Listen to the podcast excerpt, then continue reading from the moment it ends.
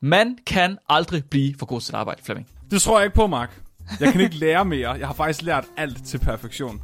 I må ikke dømme mig om, at jeg har lært at kode ved at sidde mærkelige YouTube-videoer, og min kode er fuldstændig ulæselig for andre. Okay, Mark, det begynder faktisk at gå op for mig, at jeg måske egentlig burde lytte til den her reklame. Mark, hvordan, hvordan kan jeg lære at kode rigtigt i Python? Hvis du sidder derude og har det ligesom Flemming, så er du heldig, fordi vi har indgået et samarbejde med Center for Uddannelse på Teknologisk Institut, og de giver lige nu 15% på hundredvis af kurser. Det eneste, du skal gøre, det er at bruge koden podcast15 ved tilmelding.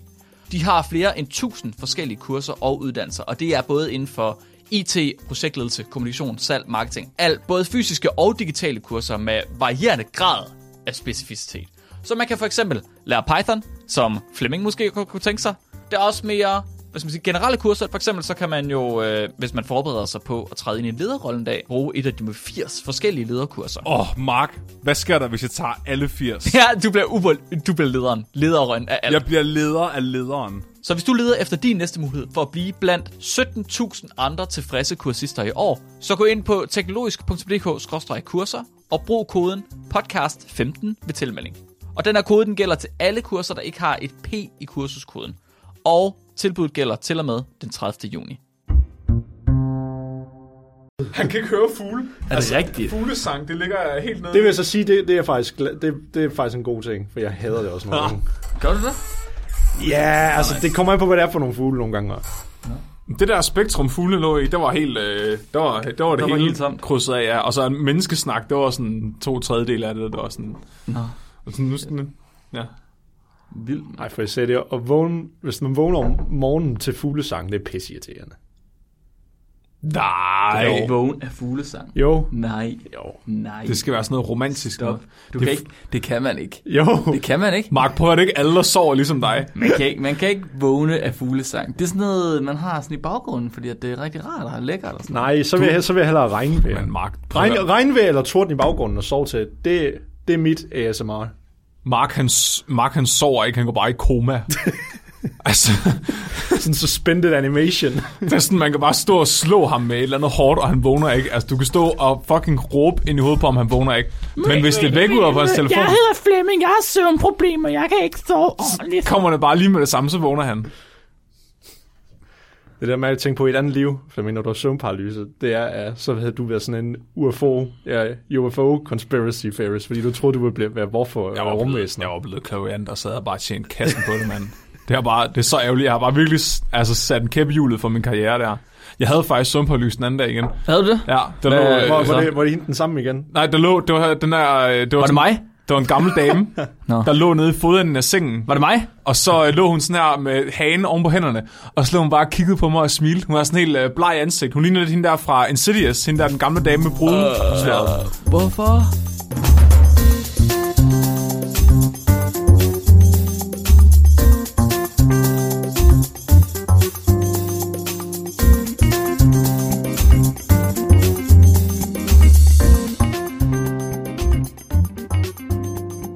Velkommen til Spækbrættet, din bro til vanvittig videnskab, hvor vi forklarer videnskab, så alle kan forstå det. Smukt. Velkommen, velkommen, velkommen alle sammen. Velkommen til Spækbrættet, og velkommen til, øh, til, til mig. Jeg hedder Mark. Jeg, Hej, Mark. Jeg, jeg er jeres vært i dag. Jeg sidder her sammen med Flemming. Siger hej Flemming. Hej Flemming. Og så sidder jeg her sammen med Nikolaj. Hallo. Hej Nikolaj. Jeg skal nok lige have mikrofonen lidt tættere på måske. Ja. Nikolaj, han er spækbrættet. Sådan der. Nikolaj han er Spækbrættet. Hej Nikolaj. Hallo. Vores yndlingsgæst. Velkommen til. Nikolaj, du har sommerferie. Ja, Du blev færdig før sommer som, Ja. som specialist. ja, så Er det ikke rart? både og. Jeg ved ikke rigtig, hvad jeg skal gøre med mig selv, og så er jeg arbejdsløs. Netflix, HBO. Har du set Chernobyl? Nej, jeg har faktisk ikke fået den set færdig endnu. Kan du komme i gang lige nu? Skynd dig, inden du får et arbejde. Hold kæft, mand. Det kan, det kan kun gå for langsomt. Flemming og Nikolaj, vi skal snakke om vacciner i dag. Uh. Og vi skal Uh. snakke om øh, folk, der ikke kan lide at blive vaccineret. Skal, skal vi egentlig lave sådan en øh, disclaimer, sådan en conflict of interest ting i starten her, hvor vi måske lige forklarer om, hvordan det forskning, vi er med til eller har deltaget i, egentlig burde munde ud i vacciner. Det er faktisk måske ikke sådan helt dumt. Ja. Så du mener, vi er farvet Måske. i vores meninger? Ja. Hvorfor er Vi- vi farvet? Flemming, kom Vi, så. okay, fordi at øh, vi alle sammen øh, øh, er mikrobiologer af baggrund, og den forskning, vi har lavet inden for mikrobiologien, burde i det store hele munde ud i, at man kan lave vacciner mod nogle af de her patogene bakterier, vi har forsket i. Så for eksempel så har du forsket i blærebetændelse, så jeres forskning skulle helst kunne bidrage til, at der bliver lavet en vaccine eller en anden behandlingsform, som gør folk immune over for blærebetændelse. Ja. Og det samme tilfælde med mig og Nikolaj, der er det så bare lungebetændelse. Øhm, så vi, Så vi, okay, nej, er vi så nødt til at aflyse afsnittet i dag? det ved, nej, det er jeg jeg, tror bare, at folk de skal vide, at vi ekstra meget har lyst til at slå folk i ansigtet, der er mod vacciner. altså sådan mere, end, end folk har i forvejen. Åh, oh, ja. Altså det er ligesom, du ved, når, har I set det der videoklip med, med de der flat earthers, der går op og konfronterer øh, ham, der har været på månen, Second Man on Moon, hvad han hedder? Ja, ni, eller... Neil Armstrong. Buzz- Buzz Buzz Aldrin. Buzz Aldrin. Ja, Ja, Buzz hvor de bare går ind, åh, oh, conspiracy, flat earth, uh, indtil Ja, Buzz ja. Aldrin bliver så sur, at han bare slår ham i hovedet. Ja. Det er sådan, vi har det med anti tror jeg. En, altså, vi, altså, vi Boss Aldrin. Ja. Ja, vi er ja. Buzz Aldrin, ja. Ja, det vil jeg godt være med til. Jeg vil ikke være med til, at jeg er flat earther. Altså, jeg er flat, flat earther, men ikke af temperament. Jeg er sådan stille og rolig flat earther. Jeg tror på panik, jeg tror på panikær, men Rasmus Klump panikær. Åh, oh, vis, Stille og rolig. vis mig beviserne, mand. Vis mig koden. Oh. Men på en stille og rolig måde. Hvordan virker tyndekraft? Oh, det er fordi vand søger dets level. Nikolaj, vi har taget dig med i dag, Yes. fordi at vi, vi savnede dig. Og vi ved, at du, Nå. gør, og vi ved, at du ved noget om vacciner. Fordi hvis, der er noget, du, hvis du ved om rigtig meget om rigtig mange ting, Nikolaj. Det ved jeg ikke. Jeg, Jo, nej, nu skal du ikke, nu skal du komme her og modbevise mig. Du ved rigtig meget om Han er, rigtig vores, han er vores omvandrende øh, Wikipedia. Ja, og øh, vacciner er jeg slet ikke i tvivl om. Det er noget, du ved ekstra meget om. I hvert fald det, der, det vi vaccinerer mod. Ja. Nikolaj, hvad, du vil gerne fortælle os lidt, lidt om et eller andet i dag. Hvad du Ja. vil fortælle os om? Jeg skal tage, tage fat i roden af det her problem, som jeg selv vil kalde det, fordi det her det er også noget, der står mig utrolig meget nær. Det er noget, der et godt gammelt ord virkelig kan bringe mit pis i kog nogle gange. Men jeg skal prøve at være så at spille uh, djævelens advokat i dag i hvert fald, til en vis Uh. grad. Så jeg skal snakke om den uh, infamøse Andrew Wakefield-sag. Uh, og Wakefield, han er nok den, der er den mest kendt inden for antivax-bevægelsen, for det var ligesom hans uh, uh, videnskabelige artikel, der først bragte det op øh, i moderne tid, og det førte til, at der var mange, der stoppede med at vaccinere deres børn, og der var mange øh, gamle sygdomme, der begyndte at komme igen med, at kan se de sådan over 50 år. Spændende. Ja. Og, og Flemming, hvad vil du gerne snakke om i dag? Jamen, øh, jeg skal gå lidt i dybden med autisme, Ja, fordi, øh, det ved jeg ikke, om vi har sagt, men øh, de her antivaxers, som er dagens tema, de, mange af dem øh, tror, at vacciner giver autisme. ja. Og det er så det, Nikolaj snakker om ham her, Andrew Wakefield. Ja. Han øh, er en af dem, der har været sådan forskerne, der har sagt det her tilfælde. Så tænker jeg, jeg vil gå lidt i dybden med autisme. Hvad, hvad, hvad, hvad forårsager egentlig autisme? Skide sejt. Ja. Og så, øh, jeg har også forberedt en lille smule, så jeg har, jeg vil godt være sådan lidt djævelens advokat. Det er lidt svært for mig, fordi jeg har det rigtig, rigtig ringe med at, øh, med at være for sådan nogle ting her. så jeg tror, jeg vil ikke nødvendigvis være for, men jeg vil nok tale antivaxernes sag. Ja. I hvert fald de, de der ikke er sådan religiøse omkring det, Ja. tænker jeg. Mega sejt. Nikolaj, jeg kunne godt tænke mig at høre noget mere om ham der Wakefield. Yes. Så vi skal faktisk til, tilbage i tiden på en lille rejse, faktisk. Jeg har lavet sådan lidt af sådan investigative journalism på en måde. Uh. samtidig med øh, videnskabelige artikler. Så vi skal faktisk tilbage til 1998, hvor øh, Wakefield og 12 andre forfattere de udgav en artikel i øh, det videnskabelige tidsskrift øh, kaldet The Lancet. Det var før, Og- du blev født, Mark. Hvor, undskyld, jeg, hvornår var det? 98, 1998. Og i den her, øh, øh, og selve Andrew Wakefield, han, var, han er uddannet doktor, eller mere specifikt kirurg, og så er han uddannet inden for øh, øh, gastrointestinal, så Numse. ja, numse, fordøjelsessystemet og tarm er det, han er specialist inden for. Og studiet det gik ud på, at de havde øh, 12 børn, som der så ud til, at de havde udviklingsproblemer i form af for eksempel autisme. Mhm. Og mange forældre de påstod, at de så symptomerne, efter de begyndte at få den her MMR-vaccine, eller som vi på dansk kalder MFR, hvor det er mod mæslinger, øh, forsyge Forsyge. og rødhunde ja. Ja. for eksempel. Og der påstod de, at det var måske var det, der var årsagen, og det valgte han så at kigge videre på. Og i det her studie, der sagde øh, Andrew og de 12 andre medforfattere, at de havde fundet inflammation i tarmen hos de autistiske børn, og de mente så, at det var vaccinen, der forårsagede inflammation i tarmen. Og, og så samtidig med, at der måske var et mysterieprotein, som der så kunne, øh, på grund af tarmen hvor øh, havde inflammation, at det så kunne krydse tarmen og så gå op i hjernen og forårsage autisme. Det var ligesom deres model over, hvad der skete her. Det var meget kontroversielt, også fordi, som jeg sagde, det var 12 børn. Det er det en sample size på 12. Og husk på det nemlig. Jeg skal ikke sige, om det er godt eller skidt endnu, nemlig. Men bare husk på det. 12. Jeg har, jeg, jeg har skrevet ned.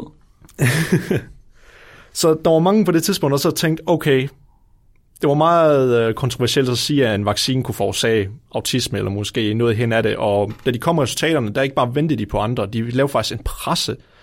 Øh, hvad hedder det nu? Ja, Øh, ja. Pressekonference. ja, en par, ja, de lavede faktisk en konference, hvor de gik direkte til pressen for at snakke. Pressemøde. Ja, et pressemøde, hvor de Ja. snakkede om deres resultater. Hvilket er noget, man ikke ser så godt på i den videnskabelige verden, at gøre så hurtigt, uden der er andre for, eller anden forskning, der bakker de resultater op. Vi er altså også lidt nogle pussies inden for videnskab. Det er sådan, vi bliver berømte. Det er, hvor vi går ud og, og, og fortæller pressen, vi opdager alt muligt. Jeg har fundet kur til cancer! Så Jeg har fundet min madpakke. Hvad har du på? Hvad har du på? Jeg har leversteg. ja! Udvar var der så to problemer med studiet. Det var for eksempel mange af de autismesymptomer, de blev rapporteret inden, eller sagde forældrene, inden de begyndte at have tarmproblemer, eller maveproblemer faktisk. Så allerede der er der noget, der tyder på, at det måske ikke er en connection. Samtidig med, der var også nogen, der, der fandt det her mysterieprotein, som øh, Wakefield han snakkede om. Nå, Aha, Og han, han, han foreslog ikke engang, hvad det kunne være for et protein i papiret. okay. Han sagde bare, at der måske var en eller anden protein, der måske tog ind gennem diæten, der kunne forårsage det. Så der var mange øh, studier, der senere hen, eller faktisk på samtidig, men også øh, senere hen, der valgte at adressere, okay, forårsager den rent faktisk autisme, den vaccine her. nu ved jeg ikke, hvor gamle børn er, når de får den her MFR-vaccine. Er det sådan fire år? Ja, Øh, fi, ja. To år faktisk. Ja. To år, ja. Fordi jeg sad lige og tænkte på, da du sagde det, at en af de ting, der er trigger ved autisme, det er faktisk at opdage det tidligt nok. Ja. Så mange børn, de begynder først at udvise tegn på autisme, øh, når de er over to år. Eller, mm. altså, og, og det er svært at de- detektere det før. Fordi det netop er en disorder, som går ud over, øh, hvad kan man sige, de sociale egenskaber hos barnet. Og der kan man sige, dem har, de måske ikke, ikke særlig mange. Ja, selvfølgelig. Så jeg tænker også, at en af grundene til, at forældrene først har opdaget at de her symptomer, efter de har fået vaccinen, måske også bare fordi børnene ikke har været gamle nok, til man kunne se autisme-trækkene. Det er en virkelig god pointe, det har Ja. jeg faktisk ikke tænkt over. Men ja, Men det er også fordi, at altså, på en måde, nu leger jeg lidt James okay, på en måde har jeg lidt sympati med forældrene, fordi autisme har været sådan on the rise, det har været stigende gennem flere år nemlig, så det er måske derfor, de lavede en connection, hvis du som Ja. forælder får en vaccine, og du har hørt om i nyhederne, der er flere og flere, der får autisme, og så ser det, efter dit barn har fået vaccinen, så kan det være, at du drager den konklusion. Mm. Det er, for- og Så jeg, jeg vil så sige, at det første paper, Wakefield kom ud med her, det var ikke nødvendigvis dumt. Det er selvfølgelig vigtigt at skal adressere de problemer, for det kunne jo være, at der var noget om problemet. Men Helt sikkert. det kommer vi videre til, fordi så var der mange øh, forskere, de valgte at kigge på, okay, er der en sammenhæng mellem raten, hvor mange vaccinationer der er af den her MMR-vaccine, og autismeniveauer. Og der lavede man, der var tre studier, jeg vil gøre opmærksom på. Et fra England, hvor al det forskning blev lavet, mm-hmm. fordi han er britisk. Der er over seks år, der har det været, raten været ensartet, men autisme har stadig været on the rise. Nå, så, du, så du mener, øh, om stigningen i autisme også kan ses, øh, om den følger hvor mange stigningen, vacciner. Ja, Ja. ja. hvor mange vacciner, Det der var er mange. MMR, ja, ja. Og det så der ikke ud til at være i England, og det var over en seks år periode, de lavede det studie. Og det er okay. faktisk det er en rimelig sindssyg stigning af autisme i USA. Ja. Så i år 2004, der var det 1 ud af 166 børn, der havde en uh, diagnose med auti- inden for autismespektrummet. Mm-hmm. I år 2018, der var det 1 ud af 59. Åh, oh, wow, wow, ja, wow. Så det er næsten, altså næsten en tredobling. Ja. ja. Hold da. Og de lavede også de samme studier i USA, hvor det var over 15 års periode, og i Canada, hvor det var 12 år. Og i USA, der var det igen, det var den samme mængden af MMR-vacciner, hvor den samme over hele perioden, men autisme ses stadigvæk. Men i Canada var det anderledes. Der faldt mængden af MMR-vacciner blev administreret, men alligevel så steg autisme stadigvæk, så det tyder på allerede her, der var ikke nogen sammenhæng, men det var ikke godt nok ifølge mange forældre og lignende. Okay. Så var der mange andre studier, der, andre studier, der kom ud, hvor de for eksempel vil kigge på linket, hvor der er en sammenhæng mellem øh, øh, den her inflammation i tarmene og så MMR-vaccinen. Og der var der et britisk studie, hvor de kiggede på 473 autistiske børn, og det fandt de ikke nogen sammenhæng. Og læg mærke til, det originale studie havde 12 børn.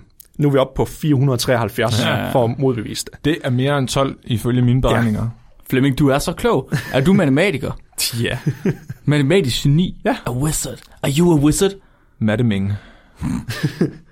Men det kunne stadigvæk være, der var, okay, der var ikke nogen sammenhæng mellem vaccine og inflammation, men kunne det så være, der var en sammenhæng mellem autisme og inflammation, om at hvis man er autistisk, så har man meget øh, tarmproblemer for eksempel. Nå. Det var der så nogle andre nogen, der kiggede på, ved, øh, også i England, ved 262 børn, og der fandt de heller ikke nogen sammenhæng. Nå. Okay. Så vil de så se, er der så, okay, nu har vi så en sammenhæng mellem autisme og tarminflammation, og sammenhæng mellem vaccinen og tarminflammation, men nu vil de så kigge på til sidst, er der sammenhæng mellem autisme og vaccinen. Og der var det igen i England, hvor det var 71 autistiske børn, og der fandt de heller ikke nogen sammenhæng.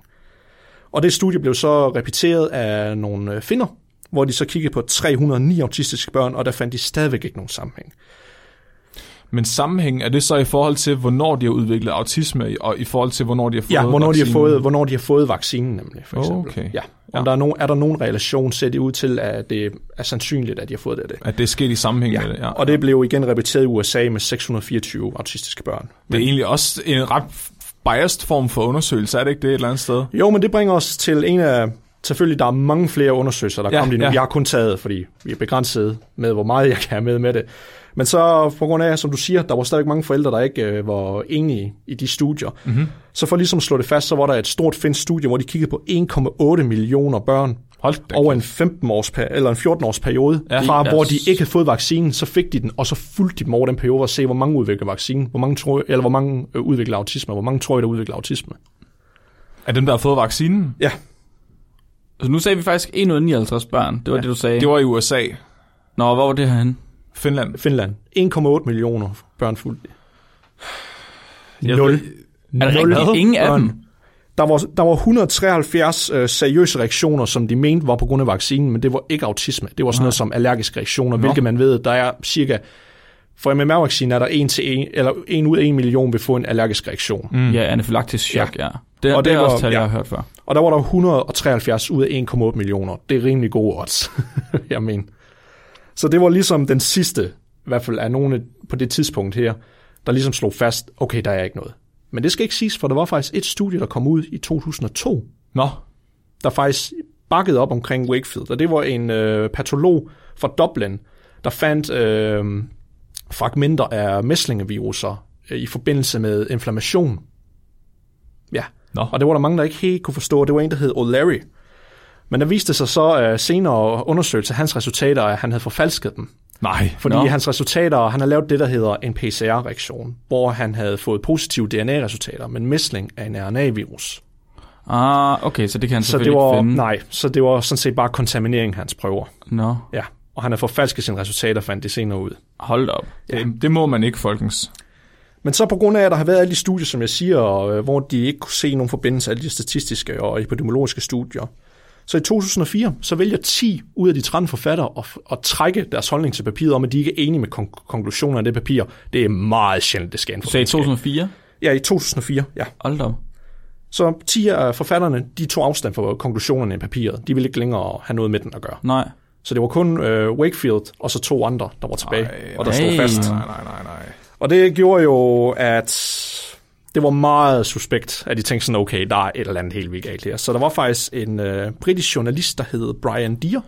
Ja. Han er åbenbart lidt kendt over England. Han er sådan en investigative journalist. Han har kigget meget med farmaceutindustrien og sådan shady business. Lidt ligesom vores, hvad hedder det, det der program der, vi har her i Danmark. Nå, Operation X? Eller, ja, lidt af hedder? det, men ja, men han er, han er åbenbart, ja, lidt af det. Men X-faktor med korrupte virksomheder. ja, Det ved jeg. Og han valgte så at gå ned og så tjekke videre den sag her, okay, er der et eller andet shady business, der sker, og nu skal vi faktisk tilbage i tiden. To år inden, papi- inden det her paper af Wakefield det er publiceret, i 96, mm-hmm. der fandt du han ud af, at faktisk en gruppe af advokater, der repræsenterede nogle møder, der ville sagsøge firmaer, der har produceret vaccinen, at de faktisk gav Wakefield en stor sum øh, penge for at lave det studie her. Damn. Og, og være opmærksom på, at pengene gik ikke til studiet, fordi de blev dækket af den britiske øh, sundhedssystem. Ja. De gik direkte til Wakefield selv. Nej, nej. Ved du, hvor, hvor stor, har du fundet ud af, hvor stor en pose penge der er? Nej, kan man det er ikke helt sikkert. Nej, okay. så skal du gå ind på Brian D. har åbenbart sin egen hjemmeside, hvor han fortæller mere om det her. Okay. Og så fandt han også ud af, at et år efter, i 97, at Wakefield selv havde et patent på en alternativ vaccine til NMR. Nej. Samtidig med også, at han havde sådan en helsekostting, der hed uh, Transfer Factor, som der var et alternativ til MMR-vaccine. Det havde han selv lavet det firma, der producerede det. What? Så han havde meget sådan finansielt, og de her ting, det var ikke noget, han har sagt i paperet. Det er det, de kalder en financial disclosure Ja. i videnskabelig Hold hvor du skal gøre opmærksom på din bias, hvis du finansierer nogen, der kan have bias. Det har han ikke nævnt overhovedet i papiret. Det er sindssygt. Han var sådan en rigtig douchebag. Og folk tror stadig på, at de giver autisme. Ja, men nu, nu, nu kommer vi så til det store. Det fører så til, at det øh, et, øh, er et råd, der hedder The General Medical Council i England. Det er det store råd inden for medicin og læger. Øh, de valgte så på baggrund af det her med Brian Deere og de tidligere forsøg at så ligesom lave en undersøgelse af, okay, hvad der skete her. Er, um, har han lavet noget uetisk, eller er der um, øh, ikke rigtig videnskabelig undersøgelse foretaget? Så fra 2020 til 2010 lavede de så en undersøgelse af ham, og der er der nogle punkter, vi går igennem, hvor de fandt ud af, at han var skyldig i. Han var skyldig i, at han var dishonest, altså at han var en løgner. For eksempel, øh, han havde ikke fået nogen etisk godkendelse til at lave de forsøg her på de her 12 børn. Det var han ikke blevet godkendt Oh til. shit. Ja. Og så samtidig, de her patienter, det var jo de møder, som advokaterne selv kom med, så der var bias i, hvad for nogen de havde Nej. valgt. Var det, deres, var det mødernes barn? Ja, What? Og så har de fundet ud af, at han havde en finansiel interesse jo, som jeg sagde før med, han har fået de her penge jo fra advokaterne, samtidig med, at han havde et firma, der kunne tjene rigtig mange penge, hvis det her det viser sig at være sandt jo. Så han havde en finansiel øh, bias. Så var han øh, øh, negligent, hvad, hvad er et godt ord for det? Han tog ikke hånd omkring sine patienter, for det, jo små børn jo. Mm. For eksempel så lavede han tre, øh, det der hedder en spinal tap. Jeg tror, du har prøvet at få det, Flemming, hvor ja, du får en nål ind i Gud. ryggraden og skal have rygmavsvæsk ud. Han lavede tre af dem på børnene, uden det var nødvendigt. Det er virkelig... For det er det, fordi autisme har ikke, eller og en inflammation af maven har ikke noget som helst med infektion af ryggraden at gøre. Det er, ubehag... det er meget ubehageligt. Ja. Google Translate kalder negligent for uaksom. Ja, uaksom, ja, børnebehandling. De Ja. stikker bare sådan en lang nål ind i din ryg, og så stikker de en nål ind i nålen, oh, og så hiver de væske ud. det. Det så og de prøvede, de prøvede fire gange på mig, med to forskellige læger, mens der stod elever og kiggede på, og de kunne ikke få, de kunne ikke få noget ud. De gav op til sidst. Det er fordi, du er et monster, Flemming. De kunne ikke finde det. Du, har Nej, ikke, no- det- du har ikke nogen ryggrad. Der Nej, kom, der kom bare sådan en hotshot af en Ja. ung læge ind med, med nogle søde elever, ikke? Og En så hotshot. Var det sådan en rigtig lækker læge? Eller han, hvad? han gav mig ikke engang hold eller noget. Han bare sådan, lyg dig ned, og så begyndte han bare... Smid bukserne. så, stak, så stak han den der nål ind i ryggen på mig, og så blev han sådan meget stille, og så begyndte han, så kunne jeg mærke, at han tog den der lille nål ind i den store nål, og hiv den ind og ud. Og stak og stak og stak. Og så tog han nålen ud, og så prøvede han igen, og så begyndte han at blive sådan lidt panikagtig, og så hentede han, en ældre, altså hentede han sådan en ældre læge til sidst. Og så kom hun ind og prøvede, og så tog hun den ud og satte en ny stor ind, og det gjorde hun også to gange. Og så til sidst måtte de bare sådan give op, så blev de enige om, at de, der, jeg havde ikke noget der væske der. og de, de sagde bare, de, Det lød bare som om, de bare gav op til de, sidst. de stod seriøst og snakkede om det, imens de gjorde det. Altså, det var uden bedøvelse, så jeg kunne mærke, at de pillede oh, min ryg. Og så kunne, jeg, så kunne jeg høre, hun stod og sagde, men jeg kan mærke, at jeg penetrerer barrieren her. Og så står hun nuller med den der nål. Stop. Oh, ja. Det er sindssygt. Og det havde han så også gjort, Det har han gjort unger. på tre børn. Åh. Og, og bare for at tilføje det, så har han heller ikke øh, kvalifikation til at gøre det, fordi som jeg sagde før, han er uddannet kirurg. Han er, ikke, han, er ikke det, de, han er ikke det, de kalder en pediatrician, en børnelæge. Så han er ikke engang uddannet til at arbejde med børn som læge. Ja. Og det var ham, der foretog dem og godkendt de her procedurer. Prøv at tænke, hvis det var sket i dag. Kan ikke, altså hvis, når en mandlig pædagog bliver ansat, så skal de have alle mulige mm. øh, ja, godkendelser og sådan noget. Jeg, jeg er... Øh, jeg frivilligt træner i den der klatreklub, jeg er i. Jeg har intet med børn at gøre. Nej. Men jeg skal sk- underskrive en børnetest hver eneste år, Ja. fordi at der kommer børn ned i klubben, for at være sikker på, at jeg ikke er sådan en øh, pædofil. Nå, det er sjovt. Og så på baggrund af det her, så valgte de så at, øh, at fjerne ham fra det medicinske register, hvilket betyder, at han ikke har tilladelse til at kunne øh, eller praktisere medicin i Det England. er fandme da fornuftigt. Og det er også det, hvor det resulterer i, at som jeg har sagt, jeg sagde, at han var læge, men på under indtil videre, så har jeg overhovedet ikke kaldt ham Dr. Wakefield, for jeg nægter at kalde ham doktor. Han har heller ikke helt tilladelse til at kalde sig doktor mere, men, men mange antivaxxers, de kalder ham stadigvæk Dr. Åh. Wakefield. Er Så, det rigtigt? Ja, ja. Prøv lige at tænke på, hvor mange liv, der er gået tabt på grund af ham og den falske artikel. Jamen tænk så, efter det her, det Ja. var først, som jeg sagde, den her undersøgelse varede fra 2007 til 2010, det var først efter den her 2010, at papiret blev trukket tilbage fra tidsskriftet The Lancet. Hold da op. Ja. Og så i 2011, der var der mere, der kom til overfladen. Der fandt de ud af, at, øh, som jeg sagde før, der var de her børn, der havde autisme, der kom ind på hospitalet, og de mente så fra studiet, at de havde fået autismen efter vaccinen. Ja. Og der fandt de ud af i 2011, mm. det her Medical Council, at han er faktisk været inde og pille ved hospital øh, arkiverne og de skrifter, der er derinde, altså medical journalsene. Så han har ændret, hvornår de har fået autisme i forhold til vaccinen, datorerne og det hele. Og der var, nogle af, der var nogle af dem, der ikke havde inflammation i tarmen, men så har han skrevet, at de alligevel havde det. Er det rigtigt? Det er sådan en kæmpe stor konspiration. Hold da op. Han har været inde og lavet og ændret direkte i de medical recordsene. Wow. Fucking amerikansk. Og Det er grund, ret vildt. Og grund til at bringe det studie på banen, det var fordi under hele den periode, det i, i øh, 98, hvor det kom frem, der havde det kæmpe følge, der var rigtig mange steder, hvor vaccinretten den faldt voldsomt, og man Øj. begyndte at se mæslinger komme tilbage i steder, hvor det ikke havde været i over 50 år. Og lige nu, nu om dagen, der bor han i Austin, Texas, hvor han har samlet sig en rimelig stor øh, øh, følge, følge af mennesker, der tror på ham nemlig stadigvæk. Og han har, lavet, han har lavet en film, der var på Netflix, der hed Vækst, men den er blevet fjernet igen. Ja, det var fornuftigt. Ja, Det er jo ligesom Scientology. Altså, Fuldstændig. ikke, at, at, at, at Ron Hubbard han er også ude og sige, at hvis jeg nogensinde skal være millionær, så starter bare en religion, ikke? Ja. Og folk følger ham, altså folk er stadig en del af, altså den findes stadig. Ja. Scientology og findes. han, øh, han benægter stadigvæk det hele. Han mener, at det hele er en stor konspiration af videnskab. Mod ham? Mod ham nemlig, ja. Men Det er alle det ham, der har lavet en konspiration. Ja, mod men han videnskab. mener det, fordi de vil silence ham og lignende. Han holder stadig fast ved det. Hold op. det er så Og der har jo været mange studier efter det i 2008, faktisk mange af de store studier, hvor vi er oppe omkring 1 million eller 500.000 mennesker, der er inde i studierne. De er faktisk fra Danmark. Øh, Fra Statens Serum Institut mere specifikt. Og det er fordi i Danmark, der har vi en af de bedste hospitalarkiver i verden, der går tilbage til, ja, jeg tror det er tilbage til 1800-tallet, så vi har rigtig meget data at kunne tage. Og det er derfor mange af de store studier herfra, der debunker det, de, Ja. Ja. Sejt. Mm-hmm. Men det er jo sindssygt. Altså, prøv lige at tænke på alle de liv, der er gået tabt på grund af den løgn. Ja, Der er jo så vildt. mange børn, der unødvendigt er døde, fordi de ikke har fået mm. den vaccine. Det er jo helt vildt. Og, ikke, og, og hvad, det er jo så slemt nu, at WHO har sat antivaxxers på som en trussel mod ja, folkesundhed. Det er fuldstændig sindssygt. Altså, der er jo så mange sygdomme, der kommer tilbage nu. Jamen det er først, jeg tror, det var, var det forrige år eller år, der havde vi der havde vi endelig et udbrud af ni mennesker, der fik mæslinger i Danmark. Det er, så, i Og vi har ikke haft det over 100 år. det er så dumt. Det er så mega dumt. Ja, det er virkelig Og, sindssygt. og så kan man tænke, okay, det er fint nok, at de forældre, der ikke vil have deres børn vaccineret, fordi de tror på det lort der, at så, okay, så bliver deres børn syge, ikke? så er det måske naturen, der, der sådan ordner sig selv, fordi så får de ikke lov til at formere sig. Men det der er problemet, det er jo, at det er jo de børn, de smitter, det er farligt for. Fordi Ja. det er alle Ja. de børn, der, der har et immunforsvar, der ikke kan tåle at få vaccinen, men som ellers gerne ville have haft den. Ja, det er det, vi kalder, hvad er det? Im- immun- Hyrde, hyrdeimmunitet, ja. Ja, præcis. Så der, der er rigtig mange børn, måske med kræft, eller børn, der har svagt immunforsvar, som ikke kan tåle at få vaccinen, mm. som så bliver syge, fordi de andre børn ikke får den. Det er jo sindssygt. Ja, men det er og også efter det, alt det der autismeværk der, fordi det er jo ikke alle antivaxxer, som stadig tror på, at det giver autisme nødvendigvis. Det er Nej. Mere en konspirationsteori. Det er mere sådan lidt det som Flat Earthers. Ja. Men der er jo nogle antivaxxer, som i stedet for ser det som en trussel mod deres barn, i stedet for, at det må nødvendigvis noget, det giver autisme, så er det alle bivirkninger, der er problem Ja. i stedet for. Og det var også det, der var mange, der kom med efter den sag, hvor der var alle de studier, så var nogen, der begyndte at sige, jamen, hvad så med kviksølvet? Fordi der, det er rigtigt, der er et, der hedder, hvad hedder det, 5-merosol. Mm-hmm. Der er en komponent i mange vacciner. Og det er for at stabilisere den. Og så var der mange, der sagde, at der er kviksøl i det, det er giftigt, det, det har man mistet i mange år. Mm-hmm.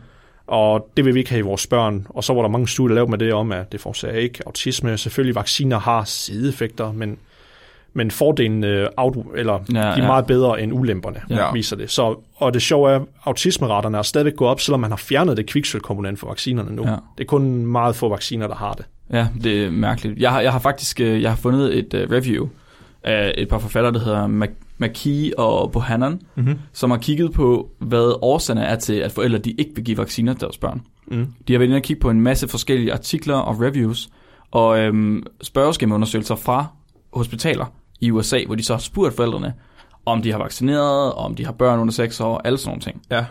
Og det de kiggede på her, altså de, de havde både spurgt forældre, de har også spurgt nogle læger. Altså de havde en for eksempel, hvor de havde hvad hedder det, 13 øh, læger, som har udgivet, uddelt vacciner, spurgt dem med, hvorfor er det, at forældre ikke vil have vacciner, hvis det er, at de ikke får dem. Mm. Og det er for eksempel, fordi de ikke tror på, at vaccinerne virker. Ja. Det er øh, en manglende forståelse på de her infektionssygdomme, altså Ja. mæslinger og for, øh, ja, rødhunde og forsygdomme og alt sådan noget. Og så er det en risiko for bivirkninger. De har også spurgt forældre med børn, øh, der de spurgt om, hvorfor, hvad, hvad de har været bekymret for. Ikke nødvendigvis om de er vaccineret eller ej, fordi de kan godt være vaccineret, men så stadig være bekymret for ting. En af de ting, de har været bekymret for, og noget, der faktisk er kommet op nu her for nyligt også, det er, at børn får for mange indsprøjtninger per lægebesøg. Mm. De tror, at det er for stressende for børnene, at de får sådan, Ja, um, alt efter mange stik, de nogle gange skal have. den lå jeg også mærke til i nogle af de artikler, jeg med her også, og der, der er faktisk også lavet studier på det om, okay, har det en Ej. effekt af, er det en belastning for immunsystemet? For jeg, jeg synes ikke, det er en dum idé. Det, der kan være noget om det, men det har, at man også blevet tjekket, og faktisk så viser det, at det er faktisk bedre at give dem alle sammen mm. på det tidspunkt. Fordi hvis du giver dem efterfølgende i en, i en række hver for sig, så nogle gange kan der være chance for at kunne udvikle en af de andre sygdomme, og nogle gange kan det godt fremme en vis infektion faktisk, at få en af de Yes. der Ja. vacciner. Jamen, Så det var det bedre at samle dem sammen, typisk. Men forældre, de skal også bare stoppe. Det er jo bare en fucking prik med en nål. Altså, det er sådan nogle curlingforældre, ikke? Deres børn skal bare pakkes ind i plastik. Ja, min lille, min lille, lille ven, han skal ikke have sådan en nål ind i armen. Er sådan, hold nu kæft. Hvordan tror du, børn havde det for 100 år siden, ikke? Der var du heldig, hvis du blev fem, fordi din far ikke havde lagt oven på dig i en brændert. Altså, Eller fordi du ikke døde af mæslinger. Ja, eller altså. røde hunde. at, ej, Men der har også været andre ting, de har øh, sagt, at, de var, at der var grunden til, at de ligesom enten ikke ville vaccinere, eller Ja. ja. de var bekymret for. ja. Det var også noget som, at vacciner har skabt indlæringsproblemer. Det er autismen, for eksempel. Mm. Ja, Det, at de ligesom er, er, på en eller anden måde har fået en eller anden form for spektrum ja. øh, ja, skade. Det er også noget som, at forældre ikke tror på, at deres børn kan få de her infektionssygdomme. Mhm. Mm-hmm. De tror simpelthen ikke, det er muligt for deres børn at få de her sygdomme, Hvad? som kan slå dem ihjel. Hvorfor? Det er, at børnene får feber, og så er der så 23 procent af de adspurgte forældre i det her studie her, som sagde, at der ikke var, de ikke havde noget problem med det overhovedet. De gav gerne deres børn vacciner. Ja. Mm. Der er andre steder, hvor man har spurgt forældre, om de mente, de havde information nok om vacciner. Der havde næsten alle forældrene sagt, det havde de. Men i virkeligheden så var det to tredjedel af de her forældre, der ikke havde. Mm. Og de, der manglede information, det var også dem, der havde negative holdninger til at blive, få deres børn immuniseret. Ja. Altså Jesus. vaccineret. Så det, Så det virker til, at... Dunning-Kruger-effekten der. Ja, præcis. Det virker til, at det er folk, som ikke har information nok, som tror, de ved rigtig meget, eller i hvert fald, Ja. som er bange for vacciner. De har ikke fået, fået nok at vide om det. Skal vi, skal vi forklare hurtigt, hvad vacciner egentlig indeholder? Det tænkte jeg faktisk lige. Hvad er det, vacciner er til for? Hvad er det, de, Ja. de har i sig?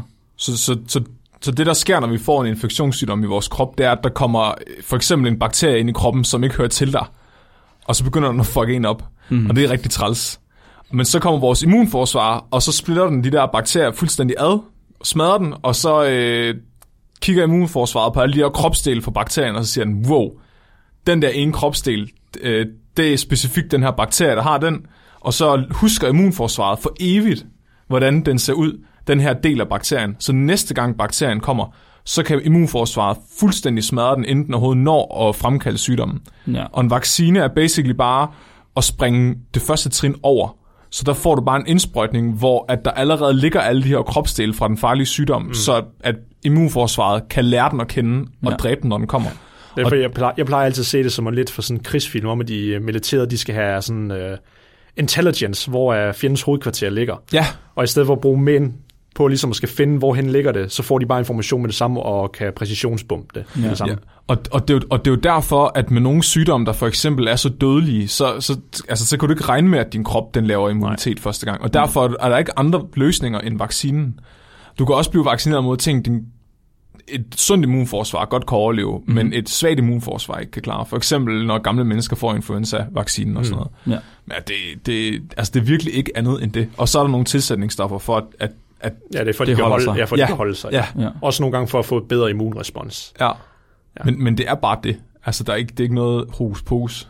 Nej, overhovedet ikke. Og der var nogen her, der ligesom øh, rapporterede, at deres børn fik feber, og det er en helt almindelig bivirkning Ja, ja. af at få Ja, ja. vaccinen, fordi det du får ind, det er jo noget, som immunforsvaret skal reagere på. Mhm. Mm-hmm. Og feber, det er ikke noget, bakterien fremkalder. Det er noget, dit eget immunforsvar ja. fremkalder. De øger simpelthen temperaturen, fordi så fungerer bakterierne og viruserne ringere. Og så har de nemmere ved at slå dem ihjel. Jeg har også set, øh, der er nogle forældre, der tror, som, som så godt forstår det her koncept, mm-hmm. men så tror, at det er bedre, at børnene udvikler naturlig immunitet. Men, men det er jo det, de ikke forstår, det er, at Så dør de, inden de får det. det er godt, ja, fordi mange af de her sygdomme, som vaccinerne er lavet mod, netop ikke, ja. At man ikke kan overleve for dem. Ja. Du over, altså, man overlever bare ikke første Men igen, det kommer ind på, hvad er naturligt, fordi det andet, der er under naturligt, det, vi bidrager bare med den komponent, og så tager immunsystemet over ja. og gør resten selv. Det, det er ikke anderledes, end hvad der vil ske normalt. Vi springer bare det ene skridt over. Ja, Ja, men det er måske øh, diskussionen mellem syntetisk og naturlig, som Ja, vi det har det, haft jeg med mener, tidligere. selvom- ja. også med, Ja. hvad hedder det, vitaminerne der med hvad hedder han, Linus Pauling. Det der med, hvad er naturligt, hvad er syntetisk, er der overhovedet forskel på de to ja. ting? Og det er der jo i virkeligheden Nej. ikke, fordi kemisk set, så er det det samme. Kemi er ligeglad. Ja. Fuldstændig. Kemi er ligeglad, og kroppen er ligeglad. Og øh, i forhold til det, du sagde med mæslinger, at vi har set mæslinger nu her for første gang. I New York, der var der, der lavede et studie også, hvor de kiggede på, øhm, på områder, hvor kigehostevaccinen, den ikke var obligatorisk. Det har den været, og det har den så åbenbart holdt op med at være. Ja. Og så har de set forskellen på ikke vaccinerede mod vaccinerede børn, og de så, at der var 14 gange så mange tilfælde af kigehoste Ej. hos ikke vaccinerede børn, som der var hos vaccinerede børn. Ja. Altså, det er jo en reel trussel, det her. Mm. Det er virkelig vildt. Og det, og det vilde er jo, at grunden til, at det fortsætter med at være en trussel, det er fordi, at folk enten er fejlinformeret eller ikke informeret nok. Det er fordi, mm. at sådan en person som Donald Trump går ud og siger, at der er masser af tilfælde, hvor børn får autisme af vacciner, uden at vide en fløjtende fis om det, fordi han gerne vil sidde fire år længere på Ja. ja. præsidentstolen. Ja. Altså det, det, det, han gør, det er decideret farligt. Ja. For hele, altså for hele menneskeheden. Hvis folk de holder op med at vaccinere sig selv. Ja, fordi, fordi det er også derfor, det der også, er, der bringer mit PCK omkring det her, det er også, øhm, i modsætning til andre konspirationsteoretikere og pseudovidenskab, for eksempel, ligesom Flat Earth for eksempel, Ja. ja. de er potentielt, de er ikke nogen far for Nej, de- samfundet. de er bare, basically harmløse. Ja, det er bare nogle, en lille gruppe af mennesker, der har valgt at tro på noget nonsens, for eksempel. Mhm. Mm. Men her, der rent faktisk kan det her kæmpe følger, de er faktisk til far for samfundet med det, de gør. Men de er ikke selv klar over, Ja. ja. hvor en stor far de rent faktisk kan være. Nej. Og det er jo ikke kun over for dem selv, jo. Det er også over for os andre. Hvis det kun var over for dem selv, så var jeg faktisk lidt ligeglad egentlig. Mhm.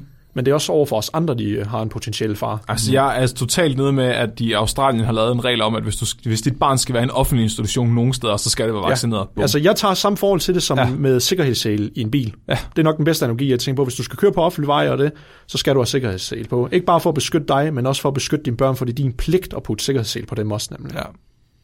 Ja, det er jo ikke engang bare, det er jo drunk driving, fordi det er også, du ja. Ja. risikerer også med ind i bilen ved siden af dig, hvor de har sikkerhedsseler på. Ja. Ja. Altså, Jeg har faktisk lidt hørt om, at at Australien havde lavet den regel der. Hvad gør de så med de børn, som så ikke kan vaccineres? Jamen, de er så undtagelse, og det er så derfor, så skal, så skal de testes for, okay, har de en allergisk reaktion over for det og lignende. Men Okay. du kan kun få det der exemption eller undtagelse, hvis du kan dokumentere det. Okay. Så jo, der er folk, der får undtagelser selvfølgelig jo. Ja, fordi øh, en af de ting, jeg gjorde for ligesom at forberede mig her, det var at se, der er sådan en YouTube-kanal, der hedder Jubilee, hvor de laver sådan noget, der hedder Middle Ground. Kender du den? Ja, Har du set øh, videoen også? Jeg tror ikke, jeg har set video, men jeg kender godt herinde. Her der, øhm, der er en video, hvor de har taget nogle pro-vaxxers og nogle anti-vaxxers, og så har de sat dem op imod hinanden. Og det har de alle sammen rimelig fornuftige mennesker. Det er ikke nogen af dem, der går ud og kaster maling på folk, fordi at de synes, de er dumme eller sådan noget. Det er bare folk, der har, enten så er de meget enige i, og de synes, det er meget vigtigt, at børnene bliver vaccineret, eller også så er det mødre, og der var en læge også faktisk, som synes, det var meget, meget vigtigt, at man havde information nok, og så selv drejede sin egen beslutning, mm. hvis man skal sige det på den måde. Og øh, der var nogen, som havde oplevet øh, hvad hedder det, anfald, seizures. Der var nogen, som havde oplevet, øh, at børns lemmer faldt af, fordi de ikke havde fået vacciner. Øh, alle mulige mærkelige ting. Og jeg tænkte faktisk lidt, om vi skulle prøve lidt at se på den anden side af, fordi nogle af de her forældre her, det er forældre, som er meget, meget bekymrede for deres børn. Mm. Og det er vel egentlig fair nok, at man er bekymret for sine børn. Ja, ja. Selvfølgelig så skal man lade dem leve, right Flemming? Så bliver det. Men man skal også være enig om, at man gerne vil gøre sit bedste for sit barn. ja, jeg, jeg, jeg hørte faktisk et interview øh, med en, antivax, en dansk antivaxer Ja. på radioen, og hun var faktisk uddannet biolog. Ja, Og hun, hun havde nægtet at få sit barn vaccineret i starten. okay. Øh, men hun har så skiftet mening senere. Men hun sagde også, at grunden til, at hun ikke havde fået vaccineret sit barn, det var fordi, hun, hun simpelthen var så nærmest sådan angst over at have fået et barn og have ansvaret for det der barn, Ja. at, at hun, hun, hun manglede ligesom en følelse af kontrol. Ja. Og det tror jeg, hun fik af at være antivaxer. Fordi ja. at, og, og det tror jeg egentlig er meget, meget af den modstand, øh, videnskab møder. Altså den der science illiteracy, også flat earthers. Mm-hmm. Det er folk, der mangler følelsen af kontrol. Ja. Jeg tror også, det er meget af det, fordi mange, øh, der er måske mange, der kan ikke lide det der med, hvor vi siger i videnskab, vi påstår ikke, at vi ved alting. Der er Mm. rigtig meget, vi ikke ved, og der er meget, hvor vi ikke er helt sikre. Hvorimod mange af de andre steder her, de garanterer for, at vi har svarene. Ja, det er en ja. simpel svar til et meget komplekst problem, du har. Du skal bare følge det her. Mange Ja. gange der vil folk gælder heller have sådan en nem løsning, i stedet for at nemlig serveret til dem. Bebrejder dem for det, det ved jeg ikke helt, det kommer an på, hvad baggrund du har, men jeg bebrejder måske mere dem, der bidrager de simple løsninger, for det er dem, der er slangerne, de her snakes oil merchants, der er sådan, altså, de er rovdyr for, fra, ja, fra andre ofre for eksempel. Ja, altså, jeg bebrejder dem 100p. For vi har alle sammen Google lige lommen. De kan bare sætte sig ned og begynde at læse, og så finder de ud af, at vaccinerne er en god idé. Altså, det, er- det er jo fordi, de ikke gider at sætte sig ind i det, basically. Men hvad så, hvis du ryger ind i sådan noget som uh, Wakefields artikel, som der Ja, er hvor der er en læge, de folk, hvor der er en læge ja. nemlig. Ja, en, der har udnyttet sin titel og sin videnskabelige credibility, som han så har mistet nu. Ja. Men han er jo stadigvæk en af de store, altså han er til alle konferencerne med antivaxxers, alle de store konferencer, og det hele der er han stadigvæk en af de store øh, talsmænd. Og hvad gør du, hvis din baggrund den er meget, meget langt fra biologi og fra øh, sundhedsvidenskab, og du mm. faktisk ikke rigtig er klar, at ved særlig meget om det, og du så støder ind i det her, du tænker, wow, ja. Det er fra en læge, og det ser ja. Godt ud, og det er frem for alle de blogposts, der er fra pro som siger, du er faktisk, det skal du fandme gøre, fordi ja. Ja. så er du en idiot. Jeg tror, at mi- min tanke er, at den, dem, der først finder hans teori og hans idéer, det er nogen, der får dem fra andre mennesker. Jeg tror, hvis du skriver... Øh, nu, nu kan jeg lige prøve. Eller fordi de ledte efter det. Det var det, de ville finde, eller hvad tænker Ja, du? måske, men... Vaccines cause autism. Mm. Nej. Nej. Nej. Nej. nej. Nej. CDC, nej. Public health, nej. Altså, det... Jeg ved ikke, altså, det virker bare som om folk ikke er, øh, gider at danne sig en holdning selv, så de, de finder nogle andre, der kan give en til dem. Men er det ikke lige præcis det, de gør der? De, de lader være med at tage den holdning, som alle andre har. De skal have deres egen holdning. Men, men du skal huske, Flemming, Mhm. mm-hmm. igen, der er jo også mange mennesker, især ved jeg med eksempel fra USA, for Mhm. eksempel. Det er nok et af de bedste eksempler. Du siger for eksempel FDA, CDC, alle de Ja, store medicinske, ja. men det er jo alt sammen big government jo. Ah. Mange af dem, der typisk er det, de kan jo ikke lide, at det er regeringen, der skal fortælle dem, hvad Ja. ja. de vil gøre. De går ekstremt, på en måde kan jeg, for jeg har det også lidt sådan selv nogle gange på, mange, på nogle punkter, men de går ind for en meget totalitær frihed af Ja, individet. ja. Så derfor skal regeringen ikke sige til dem, hvad de må og ikke må med deres børn. Og det måske, det stikker dybere. Det er mere ideologisk på mange punkter, hvorfor det er, de vælger ikke ved det her også, tænker jeg. Men det er også tilbage til følelsen af kontrol, ikke? Fordi de ja. Føler, at den her kæmpe store maskine har kontrol over dem, og så føler de, at de genvinder noget kontrol ved ikke at gøre, som de siger. Ja. Altså, øh, jeg ved ikke. Jeg har, mød, jeg har faktisk mødt flere, der har den attitude. Mm-hmm. Altså, som er sådan lidt øh, konspirationsagtig, især med... med øhm, jeg, har, jeg kender faktisk godt en antivaxer. Men, men også med... øhm, Jeg har faktisk fundet mig rigtig mange homoseksuelle. Ja, Røv, jeg, jeg, jeg, røvgod- synes, jeg har rigtig mange sorte venner. Yes, yes, men, men, røvgode men venner. når man så begynder at snakke med dem, så er det mega tydeligt, at de ikke har sat sig ind i det, de er også imod sådan farmaceut, øh, hvad hedder det, medicinalindustrien og sådan noget, og mega mange. Ja. teorier om det, men det er bare så tydeligt, at, at at det bare er en holdning, de har, at det ikke er noget, de har læst noget om, at det ikke er noget, de har brugt tid på at sætte sig ind i, men at det mere er sådan en, en tryghedspude, altså det er sådan en sutteklud eller et eller andet, at det er sådan en følelse af, okay, jeg ved mere end dem, jeg er bedre, jeg er bedre end for hvad hedder det, medicinalindustrien, fordi jeg ikke tror på dem. Men så ser man sådan noget som den video her, jeg snakkede om før, hvor der så sidder de her antivaxxers. En af dem er en læge. Det er folk. Ja. der rent faktisk ved, hvilke vacciner virker mod hvilke mm. sygdomme, og hvilke af dem er med er levende vacciner, hvilke af dem er ikke. De ved ting, de kaster af statistik ja. og sådan noget. Det er folk, der rent faktisk skal være inde og researche og danne sig en holdning. Men Ud fra deres tænker- research. Ja, når du tænker, den er antivaxer. Ja. Men den er jo minoritet, kæmpe minoritet. Muligvis. Altså, det er Men der, de, hvor... de findes jo stadig. Ja, ja, altså det er jo også det samme med, med andre pseudovidenskab, hvor der er også fysikere, der er uddannede fysikere, der kan tro på flat earth eller sådan noget der, for Mhm. eksempel. De eksisterer jo. Ja. Men vi kan jo bare se Nobelsygdommen. Ja, for eksempel, ja. Men jeg tænkte faktisk på, øh, om vi skulle prøve... Det, det, de gjorde i den der video, der, det var, at de kom med sådan nogle udsagn, og så havde de så de her mennesker til at enten sætte sig ned på en stol, eller blive stående, efter de havde en holdning eller ej. Jeg tænkte på, at vi skulle prøve at svare på de her udsagn. Aha. ja, ja. Skal vi gøre det? Jo, jo, jo. Okay, så den første her, udsagnet, det er, jeg er vaccineret. Så er I vaccineret? ja. Ja. Jeg har faktisk mit vaccinationskort på Er mig. det rigtigt? Jeg var inde og tjekke uh, sundhed.dk her tidligere i dag. Så jeg er født i 95. Jeg er blevet vaccineret flere gange fra 97 til 2007 mod rødhund, forhund, og oh, forhund, forsyge og mæslinger, den der MFR-vaccine. Ja. Så jeg har fået tre poliovacciner og en mod stivkrampe og difteri. Men ellers så har jeg ikke fået nogen. Jeg har ikke fået en vaccine siden 2007 alligevel. Nej. Bum. Jeg kan ikke se, hvad man skal bruge. Nej, jeg tror, det jeg eneste, det eneste, der skal opdateres, men jeg tror, det er først, når du bliver 50-50. Jeg tror, det er stivkrampen, mener jeg. Jamen stivkrampe er det ikke hver gang, man rent faktisk får et eller andet sår. jeg, som, kan ikke helt, altså, jeg kan ikke helt huske det. jeg kan huske, at jeg fik at vide, jeg var lille, at hvis du er nogensinde fik et søm i foden, så skulle jeg ind og have stivkrampvaccine. Ja. Altså, jeg, jeg stak mig med hånden, i hånden med et billedskæreren for et par år siden. Mm-hmm. Og der Med spurgte... vilje. Ej, det var du Hvad sker der? øh, og der var de også sådan, har du fået en stiv, har du, hvornår har du sidst fået en stivkrampvaccination? Og sådan, det ved jeg ikke. Nå, okay, så må jeg bare til hjem igen. Okay. Altså, det tror jeg, det tog det ikke så højtidligt. Nå, okay, fair. Jeg tror, det er en rimelig grum måde at dø på. Ja, okay.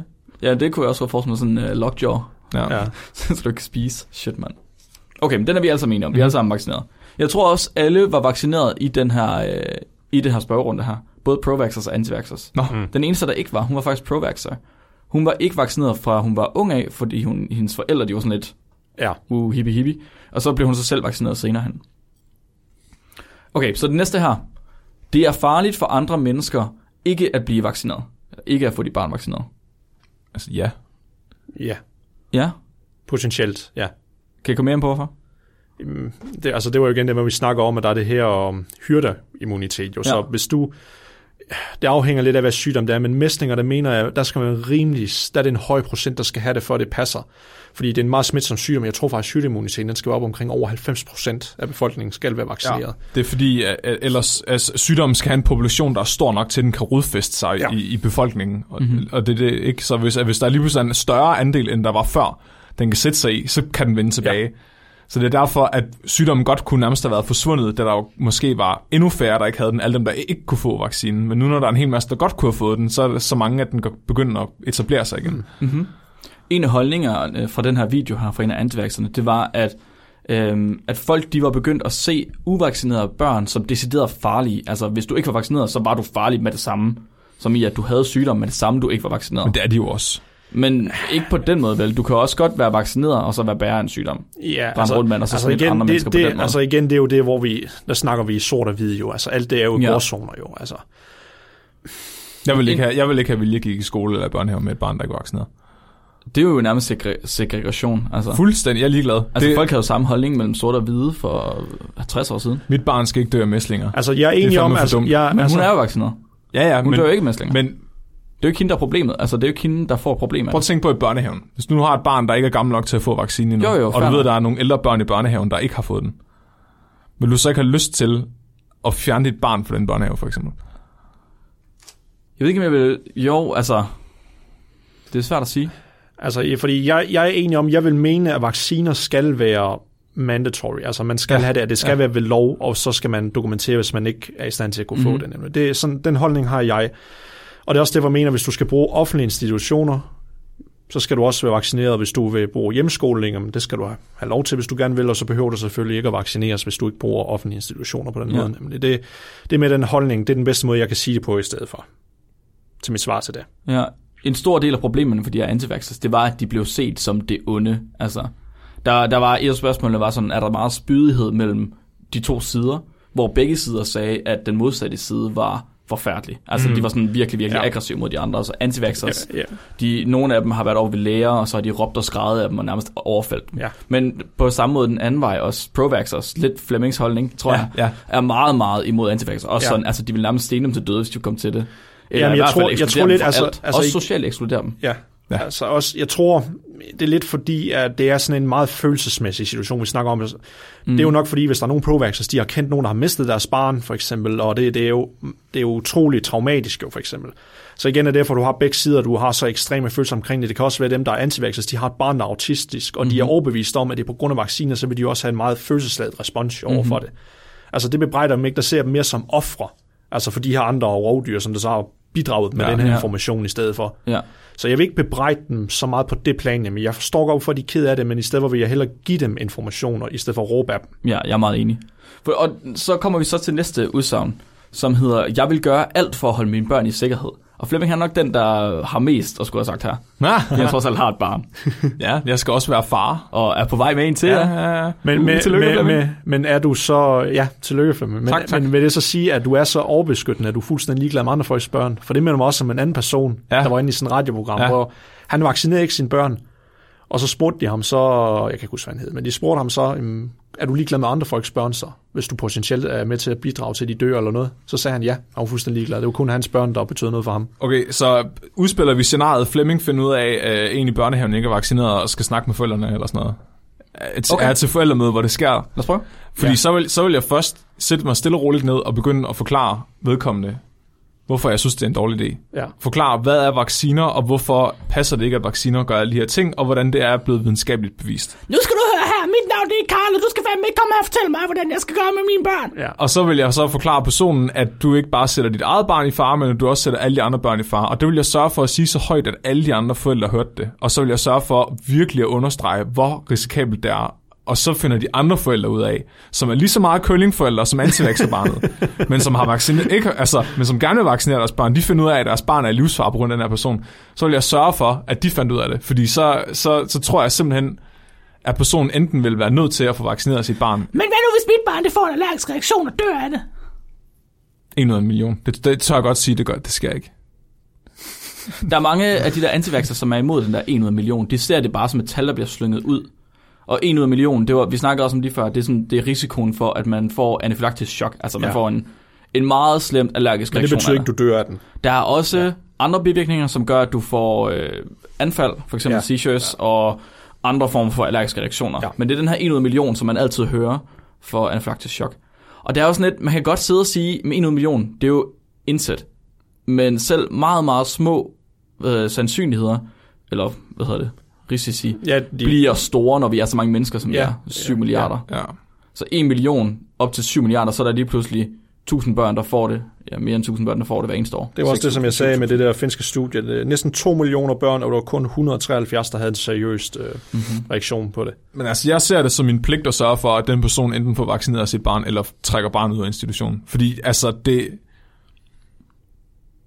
Hvis vi, hvis vi begynder at acceptere de følelser, de har omkring det, og det rationale, de har, og lade dem eksistere, altså lade dem passe ind, så bliver problemet kun større. Mm-hmm. Så jeg, jeg synes ikke, det er fedt, men jeg ser det som en pligt at sørge for, at det Ja. ikke kan få lov til at eksistere. Altså det, det, igen, det afhænger også lidt af det af hele konceptet omkring personlig frihed og menneskerettigheder på en måde, fordi vi plejer jo så at sige, jamen din personlige frihed, den stopper der, hvor den begynder at have en effekt på andres personlige frihed. Ja. Og det gør du, vil jeg mene, hvis det er, at du ikke vaccinerer, for så har du på en måde taget et valg for et andet barn, og det har du ikke ret til.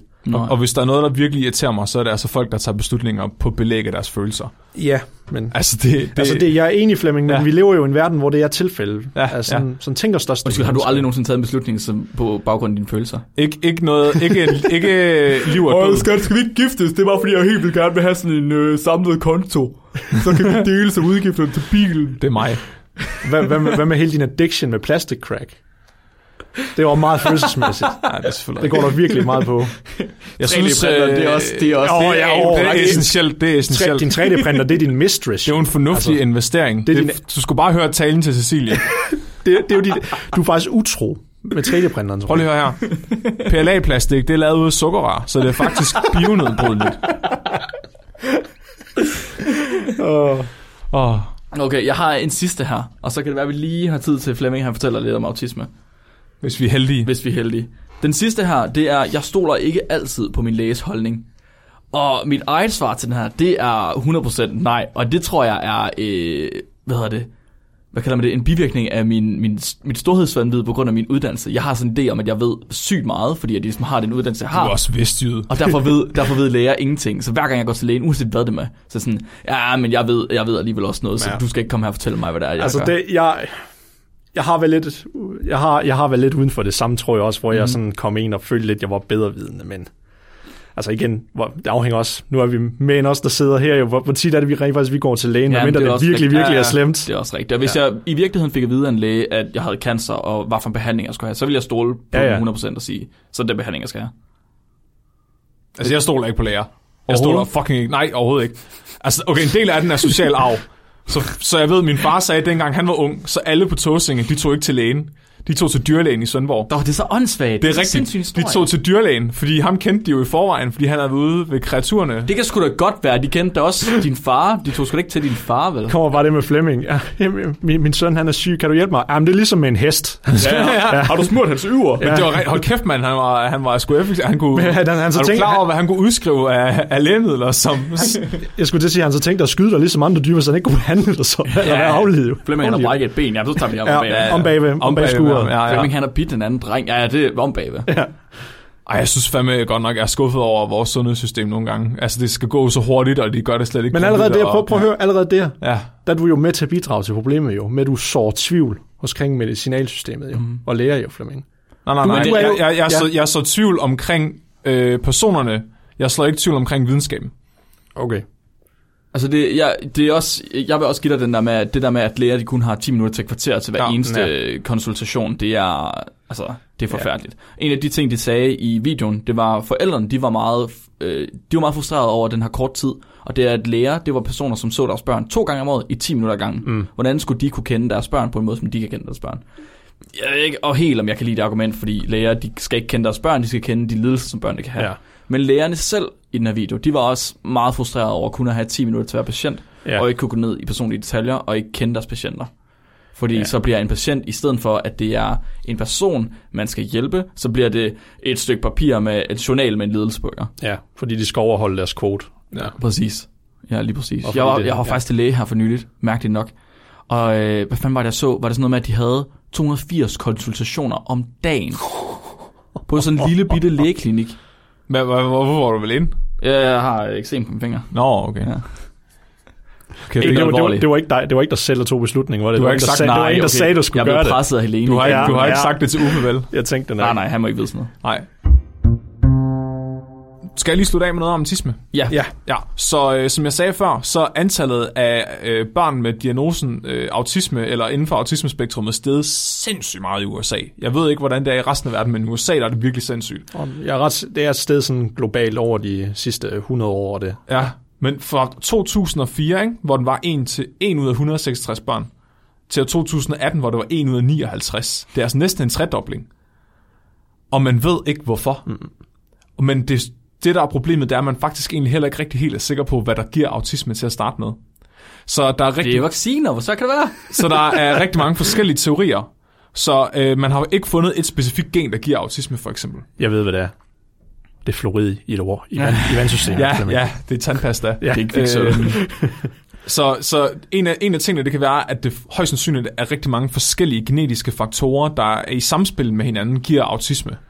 Ligesom vi så med højde, at man faktisk først nu har fundet ud af, hvad der koder for højde i kroppen. Fordi at det er, det er så mange små forskellige ting, at, mm. at du ikke kan sammenligne to med autisme og sige, det, det er her. En anden ting, det kan også være øhm, environmental factors, så sådan noget som øh, sprøjtemidler og andre tilsætningsstoffer, som vi ikke ved effekten af endnu. Et rigt, en rigtig, rigtig spændende ting for os især som mikrobiologer, det er den her case med en dreng, der havde begyndt at få udviklet autismetræk. Det er så et case study, som man kan diskutere, hvor, hvor, hvor øhm, interessant det sjoveste. er. Ja. Men der var en dreng, der begyndte at udvise autismetræk, og så opdagede man, at hans tarmflora den indeholdt ekstra mange bakterier af typen Clostridium. Og det er en karakteristika, man ser blandt autister. Så de gav ham en antibiotikakur, og så gav de ham en fæsestransplantation. Og så forsvandt autisme-symptomerne. Er det rigtigt? Altså, det, det lyder fedt, men jeg må pointere for lytterne en lille smule bias, også fra Flemmings side også. Ja, ja, Flem- totalt, totalt. Flemming er meget besat med det der med uh, mikrobiom og, og lortetransplantationer. Ja, han, er, godt, ja. han er en stor tilhænger af det. Der. Jeg også synes, alt med lort, sejt. lort det er spændende. Øhm, ja, men der, har, der, er- der er også den her meget klassiske idé om, ref, uh, den hedder refrigerator mom theory. Så det handler om, det var faktisk... Hvor- hvor- Refrigerator. Ja, så det er tilbage i 1940'erne, der var man overbevist om, at grunden til, at børn fik autisme, det var fordi deres mor var et køleskab, emotionelt køleskab. så at det var, hvis at de havde en, en kold, følelsesfri mor, så fik du et autistisk barn. Og det var faktisk så slemt så, at, at børnefamilier med et autistisk barn fik taget barnet fra sig, fordi de troede, det var morens skyld. Okay. Ja. Ja. Jeg, vil- jeg vil til at kalde folk for et emotionelt køleskab som en... Ja, Jeg tror bare, vi kaldte det en isdronning, men okay. en sejt, isdronning, ja. Men, men øhm, så i dag står vi egentlig der, hvor man ikke rigtig er helt sikker på, hvad der, hvad der, hvad der forårsager den her stigning. Så en ting er, hvad der overhovedet giver autisme til at starte med, men en anden ting er den her stigning i autisme. Fordi hvis det er genetisk, så giver det jo ikke mening, at der er tre gange så mange nu. Så burde det jo være konstant. Ja, nogenlunde, ja. Ja. Øhm, så det må være noget i miljøet, skulle man mene. En del af det, det er så, at man er blevet bedre til at identificere børn med autisme nu.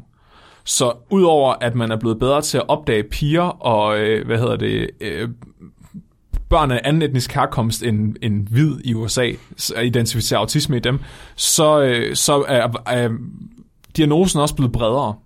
Så børn, der bliver diagnostiseret med autisme i dag, i USA i hvert fald, det var måske nogen, man ville have sagt childhood schizophrenia eller et eller andet andet tilbage i 90'erne. Ja, altså det er sådan, ja, det er virkelig svær autisme. Ja. Ja. Altså de kan, ikke, de kan ikke fungere særlig godt uden hjælp.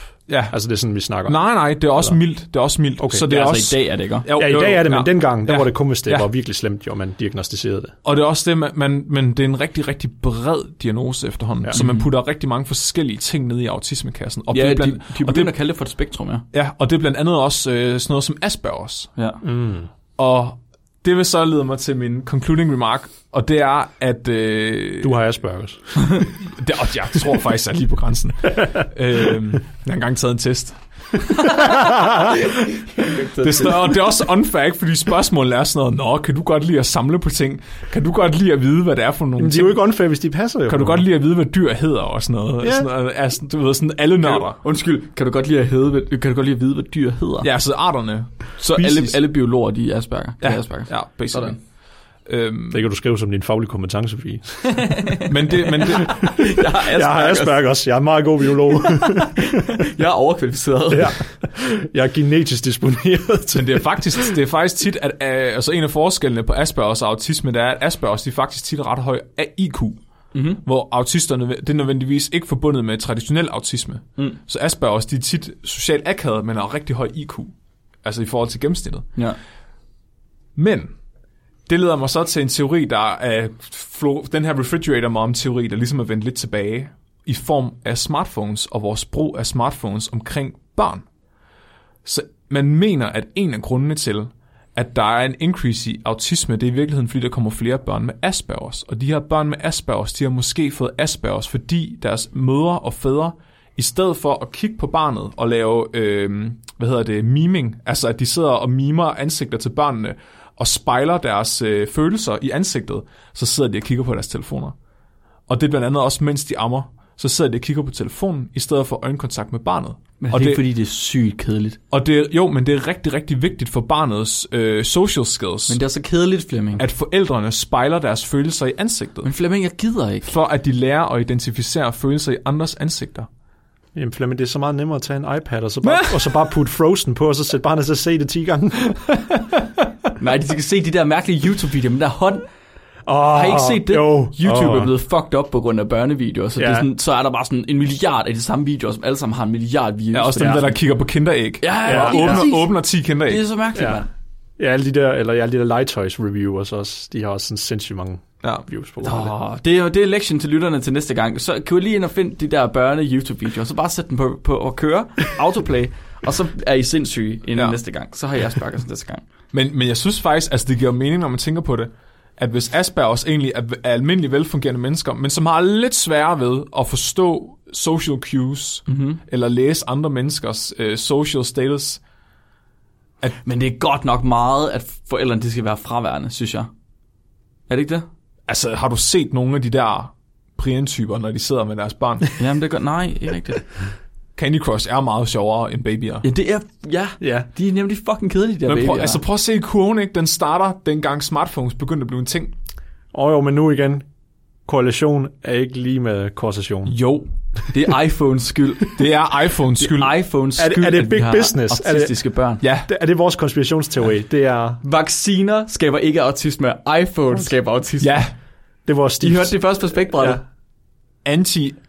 Steve Ej, Jobs. ja, vi skal lave en ny anti movement, som er anti... Anti-smart. Øh, anti-screen. Vi er anti-smart. Ja. Anti-I. Nej, anti-smart. Ivax- Nu holder jeg. Vi er anti-smart. Anti-smart. Jeg har bestemt mig for, at vi er anti-smart, fordi vi er dumme. Tusind tak, fordi I lyttede med til vores afsnit om øh, vacciner og øh, modsætning til vacciner. Det var mega fedt. Hvis I godt kunne tænke jer at høre noget mere om vores holdninger til, øh, til børn, så synes jeg, I skulle høre afsnittet, der hedder 302. Børn er grimme og dumme. Der snakker vi lidt om, hvordan børn de får sprog, og hvordan de er super kedelige og irriterende. Og så har vi afsnit øh, 310. Den handler om vores holdninger til medicinalindustrien. Lidt nærmere, og i hvert fald til, til kloge mennesker. Mm-hmm. Den hedder Gal Genial, Nobelprisen forbandelse.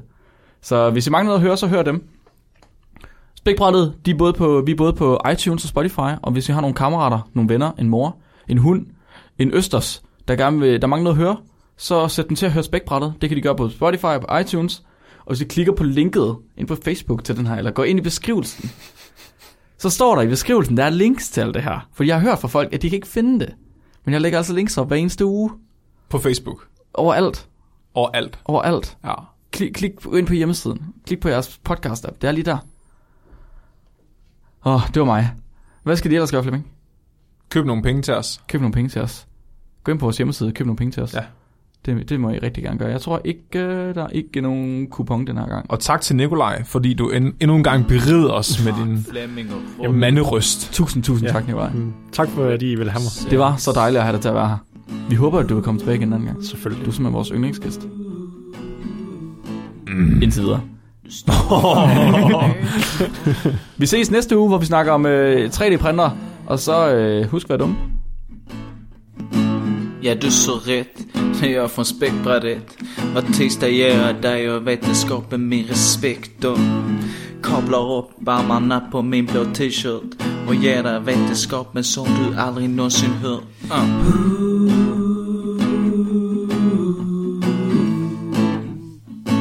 Vi har också kaffe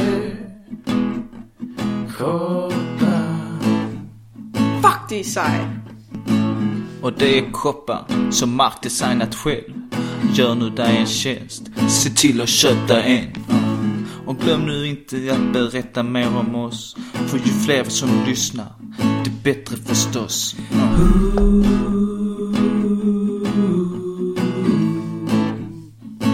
Din bro till vetenskap. Mhm. Späckbrädet. Ja, ja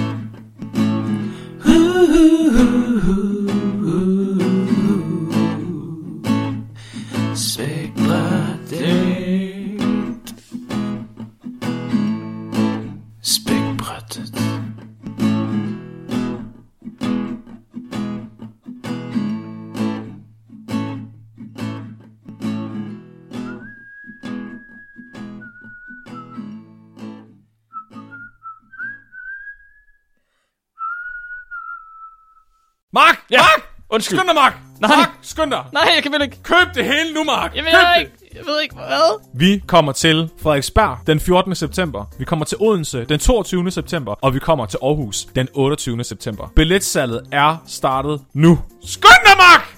Nå, nej, du skal med. Du behøver ikke købe billet. Gør jeg ikke? Nej, du må godt, prøv at, du må godt komme med, men så skal du også klappe, når jeg spiller harmonika. Det lover jeg. Jeg lover, Ja. Flemming, jeg lover. Belag, belager haves, så længe vi er billetter